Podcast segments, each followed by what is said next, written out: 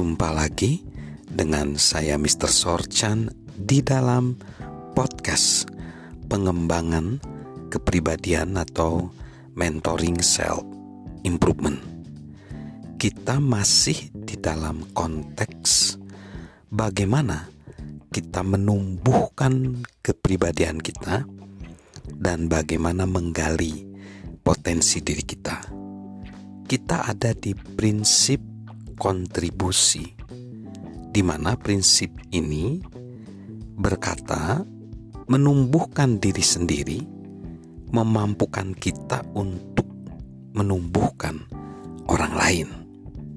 Saat ini kita tiba di bagaimana kita menumbuhkan sikap suka memberi, dan kita tiba di poin keempat dalam rangka menumbuhkan sikap memberi, yaitu poin keempat berkata demikian: jangan biarkan orang lain menguasai kita.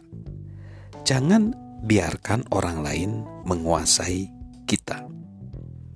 Sahabat Mr. Sorchan, John C. Maxwell membagikan pengalamannya, yaitu ketika dia dan istrinya Margaret baru menikah dan mereka baru mengawali karirnya.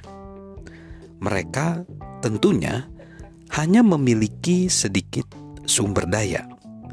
Pada dasarnya mereka masih hidup dengan pas-pasan.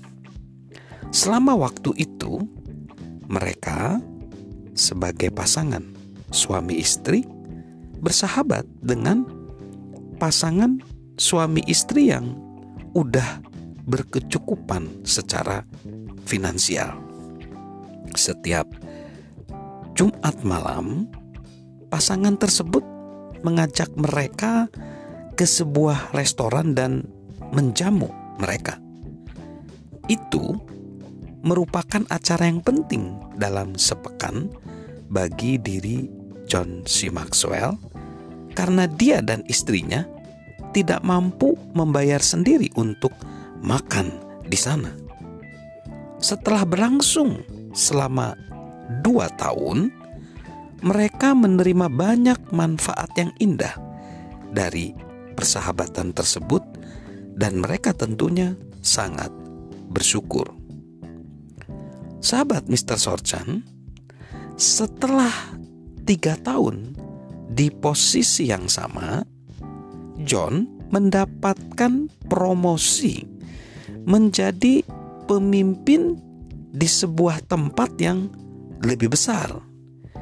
Itu tentunya adalah kesempatan yang luar biasa dengan adanya potensi dan peningkatan yang besar bagi diri John. Saat John memberitahukan bahwa dia akan pindah dan menerima tawaran tersebut, ternyata temannya itu merasa tidak senang. Dan John tidak pernah melupakan kata-kata dari teman tersebut yang berkata demikian: "John, bagaimana kamu mau pergi setelah semua yang kulakukan untukmu?"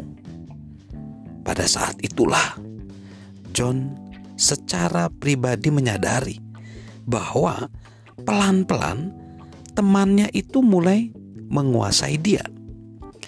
Ia terus mengingat-ingat kebaikannya dan dia tidak menyadarinya. Bagi John, itu adalah alarm pada pagi hari. Saat itulah dia membuat keputusan. Dia akan selalu berusaha untuk memberi lebih dari yang dia terima dalam suatu relasi atau hubungan. Dan dia tidak akan mengingat-ingat kebaikan yang telah dia lakukan. Sejak hari itu, dia juga tidak pernah mengizinkan seorang pun dalam jajaran kepemimpinannya membayar tagihan untuk rumah makan. Dia akan berusaha semampu mungkin berada di pihak pemberi. Tentu, dia masih menerima sesuatu dari orang lain. Dan itu sudah dijelaskan. Tetapi dia, John, secara pribadi diberkati jauh melebihi yang dijelaskan dengan kata-kata dari apa yang telah dilakukan orang lain untuk dia. Tetapi John secara pribadi tidak ingin menyerahkan kendali atas kehidupannya kepada orang lain. Sulit melepaskan diri dari seseorang yang menguasai kita. Dia ingin dapat menghargai orang lain tanpa ikatan apapun. Kehidupan yang memberi seharusnya membebaskan kita dan orang-orang yang kita tolong.